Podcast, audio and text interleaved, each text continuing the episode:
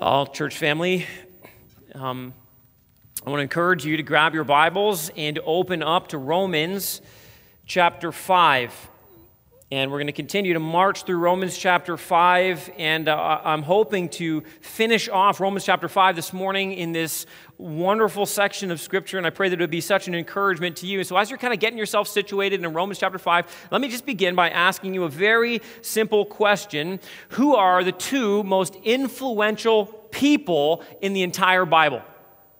Just take a moment, think about that question. If you're at home and you're with your family, go ahead and share your answer with one another. Go ahead, just shout them out. The two most influential people in the Bible. And if you're by yourself, you can have a conversation with yourself right now. Just, just say the names out loud. You got them? All right. Uh, you should, by the way, get at least 50% on this little pop quiz. You should know at least one of these individuals. The answer is Adam and Jesus.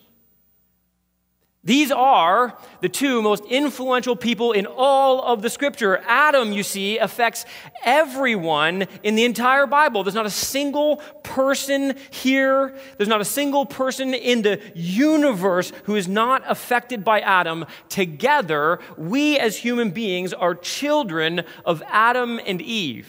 He is easily the most influential person in the Bible aside from Jesus Christ.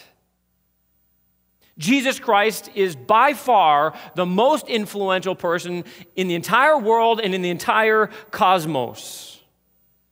Romans 5 12 through 21 is an extended comparison and contrast between Jesus and Adam. Go back to, to grade five for a minute. Remember those terms, compare and contrast? That's exactly what Paul is doing in the passage this morning. And, and this is, by the way, widely regarded as one of the most difficult and confusing passages of the Bible. But I think the basics are actually fairly simple and somewhat straightforward. So I want to give to you right now, right up front, the basic kind of point of the whole sermon and the whole thought process of the Apostle Paul right here. Here it is. Ready? The eternal destiny for every human being lies in one of two persons either in Adam or in Christ. That's it. And Paul is going to compare and contrast these two individuals here in order to show us how great is the problem of sin, but how much greater is the provision of grace. And the whole point of this is ultimately to show us the absolute certainty and finality of our salvation found only in Christ through the gospel of Jesus Christ. Let's read it together. Paul begins by saying this Therefore, just as sin came into the world through one man, and death through sin, and so death spread to all men because all sinned, for sin indeed was in the world before the law was given. But sin is not counted where there is no law.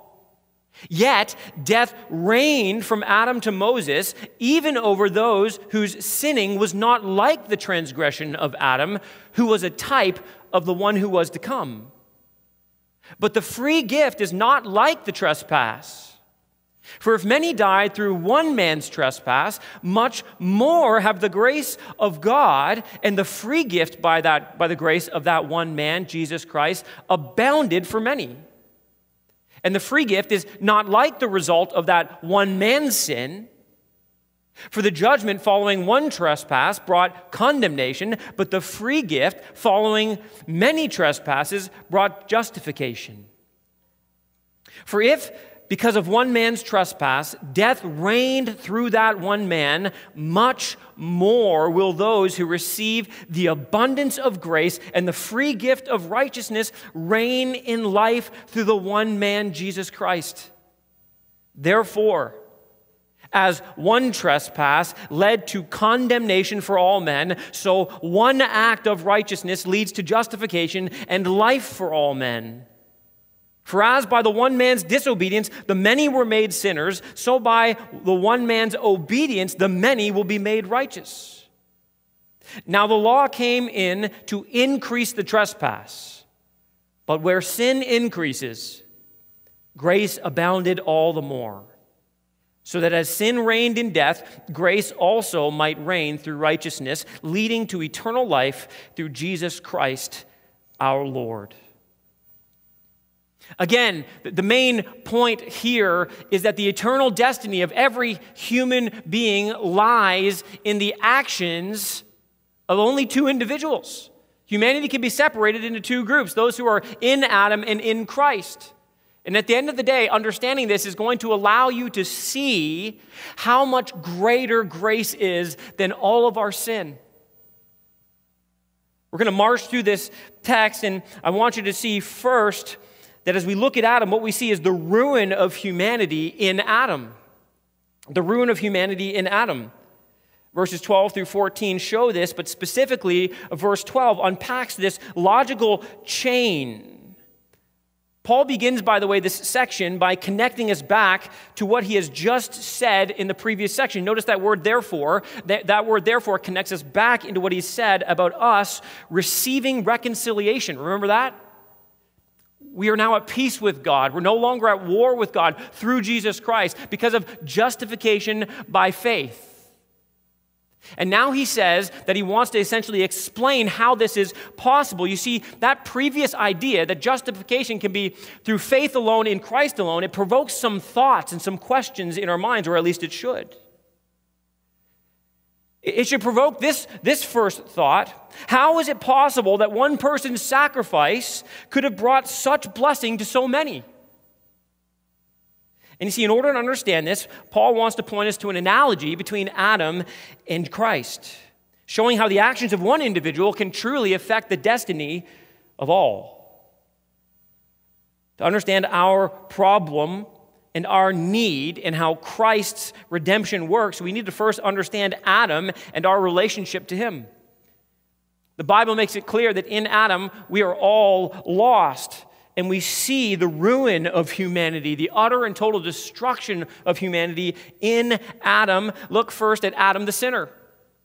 Adam the sinner in verse 12, again, we see this beautiful logical chain that Paul presents to us. He, he thinks so clearly and so carefully about these things.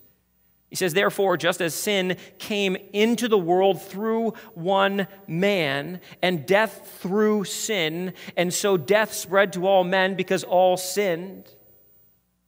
There's a lot to unpack there. He's referring here back to the earliest chapters of the Bible in the book of Genesis. He's pointing us back, this one man, to Adam himself. And the first thing that I want you to see, what Paul does here is this he affirms the historicity of Adam and Eve.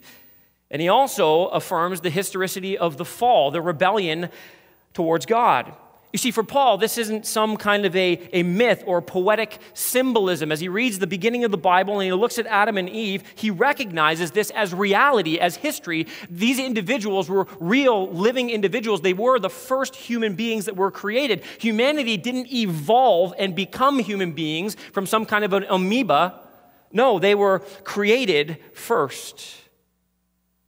The fall is the term that we use to describe the event that took place in the Garden of Eden with the first human beings. I need you to remember when we look back to the beginning of Scripture, before sin entered the picture, we are reminded that everything God created was good, and humanity is said to be very good. It is created perfect in the sense that it is the way God designed it to be and function. There was no sin in the world. God had given Adam and Eve free rein in a beautiful, lush garden, but He had commanded them not to eat of one of those trees. He had made it very clear they had free rein of everything, but there's one thing they couldn't do. They couldn't touch from the tree of the knowledge of good and evil, for if they did, they would surely die. God gave them a law in the Garden of Eden to drive them towards obedience. What we know is that Adam and Eve were tempted by the serpent, who is later in Scripture understood to be Satan himself. Eve, tempted by Satan, took and ate the fruit, passed it on to Adam, who was standing right there, by the way, as she indulged in the, the, the sweet fruit of the tree. And in that moment, Adam's one act of rebellion had devastating consequences for all of creation and particularly all of humanity. Death enters into human existence and reality. But we need to pause for a minute and ask the question what exactly is this death? Oftentimes, we have a very myopic or limited understanding of death, but biblically speaking, as we look at both this passage and at the, the passage in the book of Genesis at the very beginning, we get a greater understanding of this concept of death, a biblical understanding of death. So I want to break this down to you. I think biblical death has four components, and I'll just roll through them quickly. First, notice this biblical death is judicial. There is a legal aspect to this death. Remember, God gave law in the Garden of Eden. It's like this divine courtroom setting, in a sense, where Adam and Eve now stand before the great judge and are declared to be guilty, judicially speaking. Guilt in biblical terms is not a psychological sensation that a pharmacist or a therapist can just erase. It's not like you can simply yell into a pillow to erase the guilt you feel. Adam, in this moment, dies judicially, bearing the stamp of guilt and shame of sin that he himself can never erase. It is that permanent mark of sin and the stain of guilt and shame, which is why, by the way, Adam and Eve instantly are ashamed of their nakedness. They try to hide from God. They know they stand guilty before the great judge. But secondly, notice this biblical death is physical. Oftentimes, this is where our mind goes. We want to define death merely as physical, especially in a secular understanding of death. Death is for sure a physical reality, but I want you to notice this in the story of Adam and Eve, the history of Adam and Eve. They do not die physically immediately. But what we see is that the process of death has begun. Decay and destruction and ruin has set into all parts of humanity. From the moment, by the way, a child is born, that child begins to die. Adam and Eve created, in one sense, to know immortality, become an instant mortal. Adam's body, made for health and vibrancy, now suffers destruction and deterioration. Physical death now becomes the reality for all of humanity. Third, notice this biblical death is spiritual. And this is arguably the most significant aspect of death that the Bible points to. We are made, you see, as spiritual beings created for intimate communion and fellowship with God. This is all depicted in the Garden of Eden, where Adam and Eve walk in the very presence of God. They know Him in beautiful, intimate communion and fellowship. And in an instant, because of this rebellion, Adam and Eve are now sealed off from the Lord. They are kicked out of the Garden of Eden. They are removed from the most intimate presence of God they could possibly know and experience. They're separated, alienated from God alienated and removed, separated, not listen like a, like a sick patient in a hospital who's quarantined in another room, but they're separated by an infinite distance, a gap that is unbridgeable, unbridgeable by human means. Fourth, biblical death is eternal, and this is tightly linked to the spiritual nature of death. What is sin? Sin at its core, as we've seen in chapters 1 through 3, is rebellion against the Creator. It is the de-godding of God. It is a failure to glorify and worship Him. And you see, Adam's sin is not finite, for it does not offend a finite person. It offends a holy and infinite God. In other words, Adam's sin and ours, by the way, is not fundamentally about us. It's fundamentally about God. The fall represents the holistic, personal rejection of God by Adam and Eve. But I want you to get this. It's not just the rejection of God by Adam and Eve. According to Paul, right here, get this, it is also the rejection and rebellion against God by all of humanity. Notice this, secondly, Adam, our representative.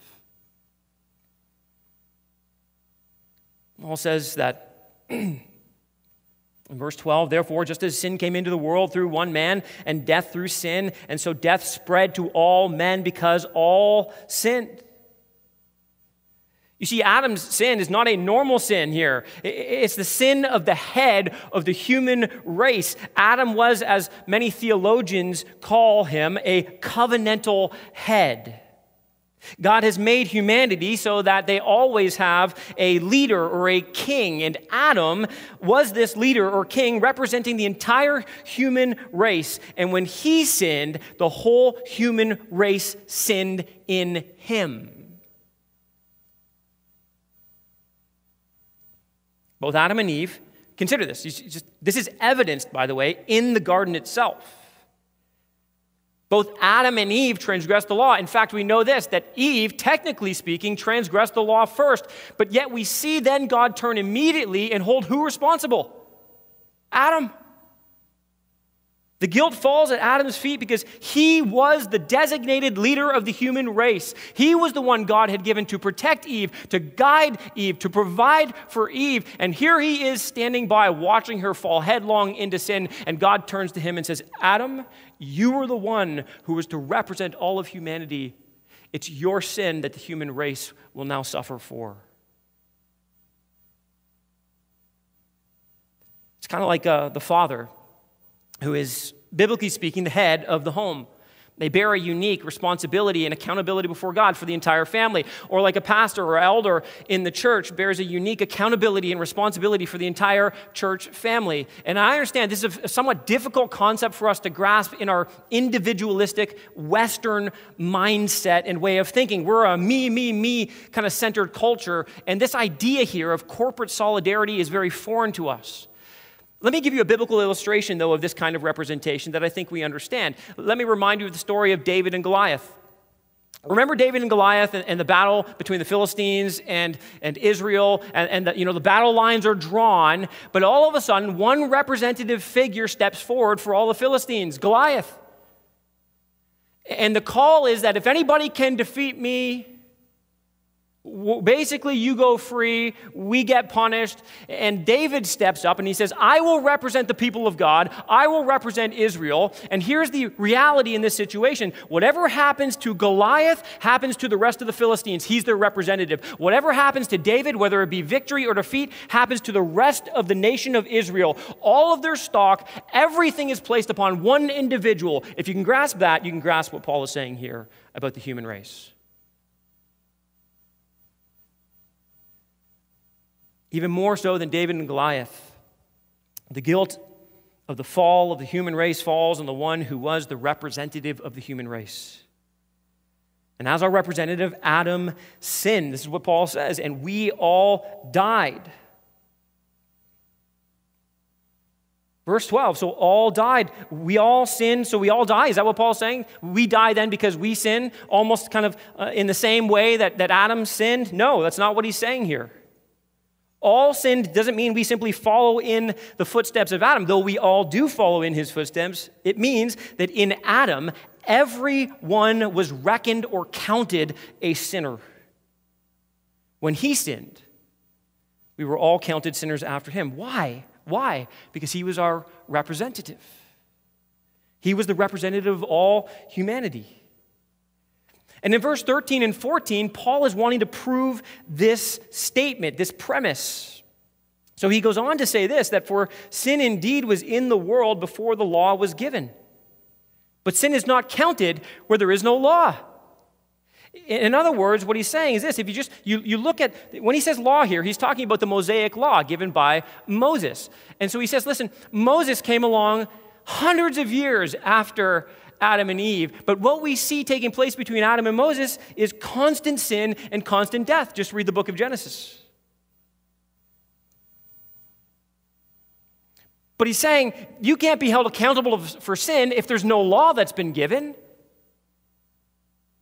And yet, notice what he says in verse 14 Yet death reigned from Adam to Moses, even over those whose sinning was not like the transgression of Adam, who was a type of the one who was to come. See, what exactly is he saying? He's saying essentially this that if it was only that death passed on to all people because of their own individual sins, by the way, there would be no need to explain this in any way. If it was clear that we died because of our own sins, Paul wouldn't have to elaborate. But this statement is so extraordinary that Paul wants to clarify. He's showing that sin is not sin against the Mosaic law. Death reigned before the Mosaic law was instituted. But people died and were judged long before the Mosaic law. The law simply makes our sin clear and turns our sin into trespasses. It's so important to understand this concept. Man was sinning, but sin is different than a trespass. I've used this illustration before. It would be like if I had a, a cookie sitting up here and I walked away, and uh, one of our worship team came up here and grabbed the cookie, took it, and, and ate it. Uh, was that wrong? Was that sin? Yes, they stole my cookie.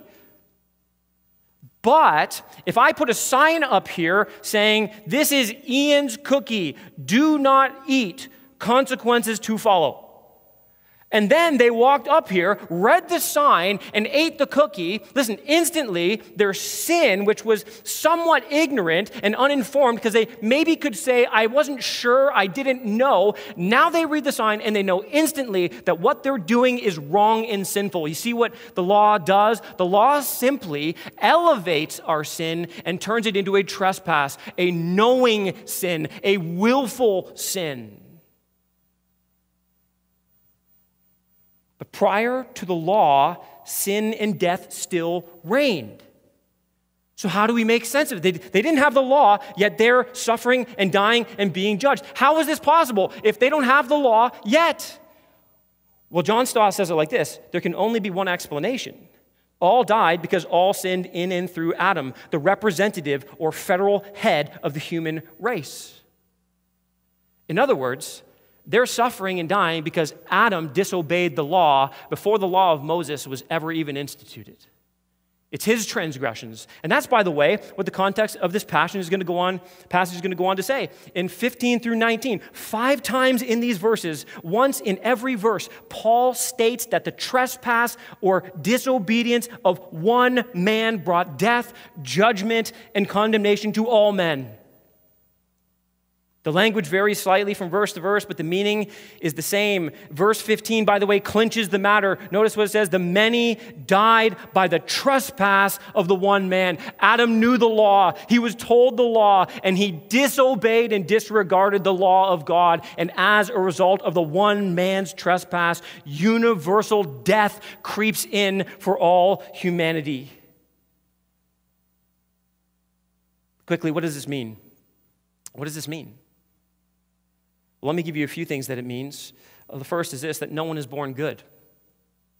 No one is born good, contrary to what many in the world and some even in the church have tried to argue throughout the years. Man is not born good. People are not born innocent. We don't become a sinner because we sin. We sin because we are born sinners. We have a human nature that is defiled and corrupt and ruined by sin. This is what theologians call total depravity.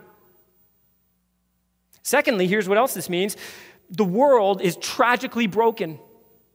And we Christians have an answer as to why suffering and evil actually exist in the world. It is attributed right here to one man's individual sin. This, by the way, helps us understand why, why children in this world suffer who are or babies who die in the womb or when they're born, stillborn. It under, helps us understand how, how does this happen in a world like this? Because our world is deeply broken and ruined by sin. You see, we can look at a, a child who dies in infancy and we can ask the question, like, what did they do to deserve this? And the biblical answer is they didn't do anything to deserve it. They are suffering because of their father's sin, their representative sins, Adam's sin.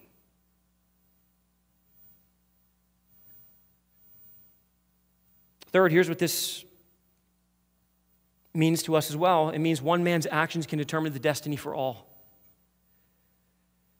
We all actually sinned in Adam. That's what he's saying here. And if we object, and I know many are inclined to do this, like, I, I don't like this, that doesn't seem fair to me, we should remember, listen, that if God had put each of us in Adam's place individually, here's the reality we would have done the exact same thing as him. None of us would have fared any differently.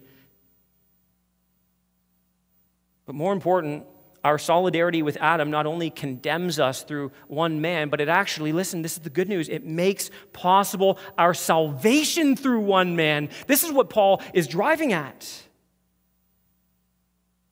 This is why Paul points in verse 14 to Adam, and he says here that Adam was a type of the one who was to come. Now, when you hear the word type, don't think of a kind, like a different type of apple, like a different kind of apple. That's not what he means.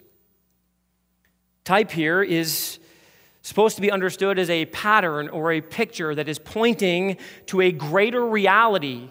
It's a picture of something that will be fulfilled in a greater way in something or someone else. And here, what we see is that he is pointing, Adam is, to a, another Adam, a second Adam, a greater Adam, Jesus Christ, the Savior and representative of a new humanity recreated by God Himself. You see, the ruin of humanity, as, as Paul lays this out for us in Adam, it points us ultimately to this second point here the reign of humanity in Christ. And that's how Paul begins to unpack this section in verse 15 through 21. Adam, in essence, Paul is saying, is similar to Jesus in a way, but here, what we need to see is this it's not so much the ways that they're similar, but the ways that they are different that matter most. Adam was the ruiner of humanity, but notice what he points to here. Here we see that Christ is the Savior of humanity. Verse 15 through 17 lays this out. And I want you to notice, by the way, if you're just to go through this and mark your Bible, I encourage you to do this afterwards. I want you to mark the words free gift, grace, and abounded. And just listen to how many times they come up. But the free gift is not like the trespass. For if many died through one man's trespass, much more have the, the grace of God and the free gift by grace of that one man, Jesus Christ, abounded for many. And the free gift is not like the result of that one man's sin, for the judgment following one man's trespass brought condemnation, but the free gift following many trespasses brought justification. For if because of one man's trespass death reigned through that one man, much more will those who receive the abundance of grace and the free gift of righteousness reign in life through the one man, Jesus Christ. Paul wants you to see something here. He wants you to see, listen, that though sin was, was great, it was tragic, it ruined humanity. When we look at Jesus Christ, when we look at the gospel, we see that the grace of God is even greater, it's more powerful, it is abounding in greater ways than sin ever has and ever did. Christ, the Savior, the saving of humanity is characterized by one word here grace, grace, grace. And it is offered by one means here a free gift through Jesus Christ. He's shown us how bad and devastating and destructive Adam's sin is and continues to be. But he wants us to see how much greater the grace of God is in Christ. And he gives us here three contrasts to expose this and to draw this out and to overwhelm our hearts. Verse 15, first, notice this contrast Adam brings us into death, but Jesus Christ brings us into abundance of grace and life. Remember what we looked at a couple weeks ago at the beginning of chapter 5? He said, We stand in grace. I love, again, that imagery. It's so, it's so potent and powerful.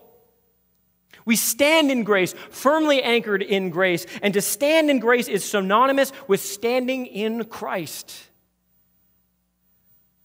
What's being said here is not, listen, not that you stand in grace only if you read your Bible a lot, only if you go to church a lot, only if you do good things can you get an abundance of grace. It's not at all what he's communicating to the people of God. No, it's saying this that when you believed in Jesus, you got transferred from the reign of sin into the reign of grace, out of the reign of death and into the reign of abundant life. That's now, as a Christian, where you live if you're in Jesus Christ. That defines all of who you are. That is your absolute and total identity. It drives you, it encourages you, it refreshes you, it comforts you. You see, on your best days and worst days, you have this reality to stand in. When you struggle and fall, when you succeed and when you fail, when you dishonor Christ or you honor Christ, when you disobey Christ or obey Christ, you always live in the abundance of the grace of Jesus Christ. Adam brought us into death, but Jesus brought us into the, the super abounding. That's the sense of this word. It's a superlative sense, the greatest, most overwhelming amount of grace you could possibly know. So, no matter how much you feel like a failure, no matter how much you struggle with fear and worry and doubt and anxiety, no matter how much you think you stand in something else, God calls you back to this beautiful, majestic reality. If you're in Christ today, you stand in the super abounding grace of the Lord Jesus Christ. And the second contrast here is between the power of sin and the power of grace. You see, sin was demonstrated as being so overwhelmingly powerful that it infected all of creation. But what Paul points us to here is that it pales in comparison to the power of the grace of the gospel of Jesus Christ. Look at verse 16. The free gift is not like the result of the one man's sin. For the judgment following one trespass brought condemnation, but the free gift following many trespasses brought justification. One sin led to judgment and inevitably to condemnation. Condemnation is simply an intensified understanding of the word judgment. You might say that one sin, one trespass led to this final, seemingly irreversible judgment. But amazingly, the grace gift following many trespasses brought justification. We know what this means. It means that we have been made just as if we never sinned and just as if we've always obeyed. It makes us right with God, at peace with God, reconciled to God because of the redemption of God. Think about what we deserve. We have Adam's guilt for his one trespass, which is more than enough to condemn us, according to the scriptures. But here in verse 16, not only do we have Adam's trespass, we also have our own trespasses. We have our own guilt. We have our own shame. We don't just suffer for Adam's sin. We know. We know our own sin. We know that the sin is compounding. And so if we were to stand before God, not only would it be right for God to judge us for Adam's sin, for we were in Adam when he sinned, but it would be right for God to roll the highlight reel of our sin. And we would stand, as Paul has already made clear, without excuse, knowing that we deserve wrath, we deserve eternal death, separation, and alienation from God. We would know for sure that we deserve it. We deserve it because of our many trespasses. But all of that, listen, is completely eclipsed by the power of the one man's grace gift.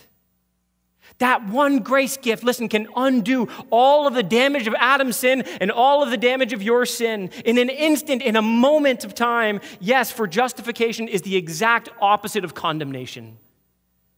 Where once we stood condemned, now we stand right with God, justified, made righteous in his sight. This is the grace gift we have been given and in which we stand. This is where the Christian lives. And the final contrast he draws out here in verse 17. Notice what he says here. Through Adam, death reigned. Much more, those who receive the abundance of, of grace and the free gift of righteousness, look at this, reign in life. You see, in Christ, you are no longer subject to the penalty of sin. You're no longer subject to the power of sin and to the punishment that you deserve. We're no longer subject to death. In fact, not only will you receive life, look at this, you will reign in life.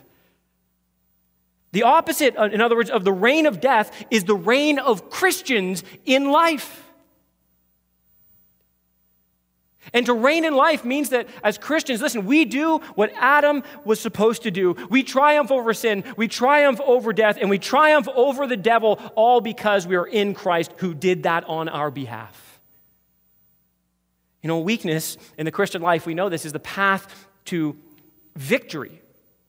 Weakness is the way to victory in the Christian life. And the ultimate time, by the way, that you will experience, because we experience this throughout our life, when we are weak and broken and hurting, is the time that we know we must be desperate for God and when we can't supply and be sufficient in ourselves. And that's when God shows up in power. But I want to encourage you with this listen, the ultimate time you will experience this reality that weakness is the path to victory in the Christian life is the day of your death. When you are at your weakness and you can struggle to draw in that last final breath with one faint heartbeat remaining, Jesus will come and meet you at that very moment of weakness. He will usher you home and then he will raise you to life where you will rule and reign with him. But you see, all of this is received through Christ. How is that possible? If you've been tracking the argument, here's what you must finally see Christ, our representative. Verse 18 and 19. They show us and they teach us that there, as one, therefore, as one trespass led to condemnation for all men, so one act of righteousness leads to justification and life for all men. For as the one man's disobedience, the many were made sinners, so by the one man's obedience, the many were made righteous.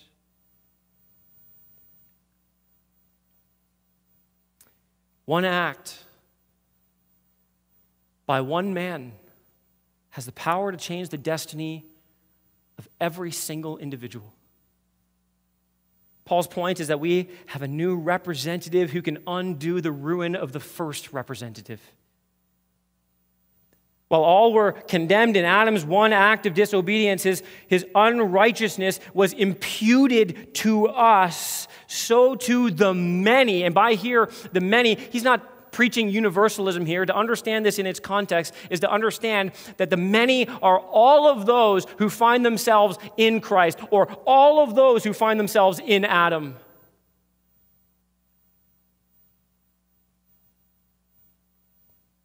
All who turn to Jesus by faith will have his one act of obedience, his righteousness imputed to our account. What is this one act of obedience?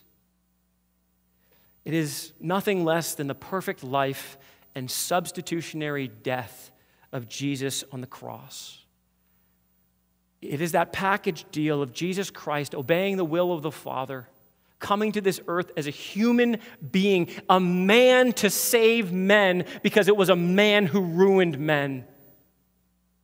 And here Jesus comes perfectly obedient to the law of God. Some people call this the active obedience of Christ. He obeyed the law perfectly. But more than that, we see the, the passive obedience of Christ, where he, he willingly went to the cross. He obeyed the Father even unto death. He paid for the trespasses and sins of all of those who would put their faith in Him alone. And in that moment of embracing the one man's act of obedience, the many are made righteous, are justified, and now reign in life with him. Verse 20 and 21. Paul goes back to the law and he essentially asks this question so, what, what difference does the law make? Says, Now the law came in to increase the trespass, but where sin increased, grace abounded all the more. So that as sin reigned in death, grace also might reign through righteousness, leading to eternal life through Jesus Christ our Lord. Paul says, Listen, you want to know what the law does? You want to know why the law came into existence? Essentially, it came into existence to show men that their sin was actually trespass. Its absence, listen, doesn't make us innocent, and its presence doesn't make us acceptable. The presence of the law makes guilty people even more obviously guilty. It turns sin into trespass. See, while sin was still sin, the moment our sin is pointed out by a clear command of God, it is the moment we become aware of how sinful we truly are. And that awareness only increases over time as we knowingly violate the clear commands of God. You see, this is the effect of the law. It was never meant to save anyone, only to point them to the only one that could save them. This is the, the how much more of grace that Paul is speaking of here. For when sin increased, grace abounded all the more. Where sin reigned through death, where sin ruled and enslaved and dominated us, killing us every moment of every day, leading us toward the ultimate eternal death. Now, in Christ, listen, grace reigns through righteousness leading to eternal life. In Christ, we are now a new humanity where by grace we are set free from the power of sin, delivered from the penalty of sin, no longer under the dominion of sin. Instead, we are transferred out of the reign of death into the reign of Christ. Yes, sin still lingers. Yes, we still go to battle with sin, but it is no longer the power and authority it once was over our life. We may look at Adam as our representative and say, that's not fair. I'm being condemned for that guy's sin. But honestly, if we look at Adam, isn't it fair to say that he is actually the perfect representative for us? If we read through Romans 1 through 3, don't, don't we see that that's, that's us? That describes us. All of us rebelled against God, rejected God, turned our, our back on God. Then we tried to cover it up. We tried to make ourselves look better in His sight with self righteousness. We can look at that and say, that's us. Because Romans 1 through 3 is really the outworking of what it means to be in Adam. You and I have proven with our daily lives that he was a good and right representative for us. Humanity stands before God as ruined sinners. And God reminds us that we don't want what's fair. We don't want what we truly deserve. And He offers to us something beautiful instead. But he says first, listen, you must be transferred out of the ruin of humanity in Adam to the reign of humanity in Christ. How is this done? This has been Paul's message. This is why Paul is not ashamed of the gospel of Jesus Christ. It is by faith to faith. It is faith alone in Christ alone, as we see here, all by grace alone.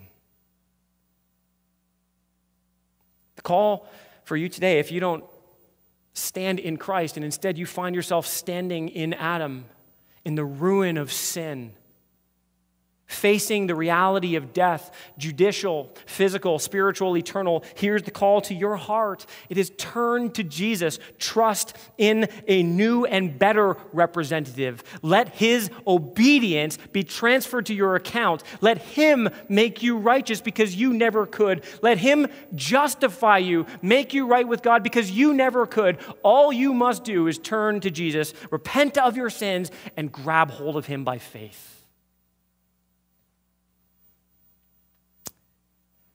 If you want to talk about a representative that doesn't represent you accurately, let's talk about Jesus. The only perfect one, the one who didn't deserve death but took it in our place. And instead of guilt, death, and condemnation, in Christ, listen, because of his free gift of abundant grace, because of him, you stand justified, free from condemnation, abounding in life, awaiting the resurrection, reigning even now in the life of Christ, and you will forevermore with him. The eternal destiny of every man lies in one of two persons, either in Adam or in Christ. And the free gift of abundant grace is so much greater than Adam's sin and ours combined. Of this, Paul says we can be absolutely certain. Let's pray. God, we thank you. We thank you for the grace that has been shown to us. We thank you, God, that this grace in Christ Jesus is so much greater than all of our sin. We thank you, God, that this grace is so much more powerful. We thank you that this grace is a free gift. It is offered to us. All we must do is receive it by faith, and that in of itself is a gift from you. God, you are so worthy of our praise. And we pray now, Lord, that you would help our hearts to celebrate the grace of the gospel that is greater than all of our sin. Receive our praise now, we pray. In Jesus' name, amen.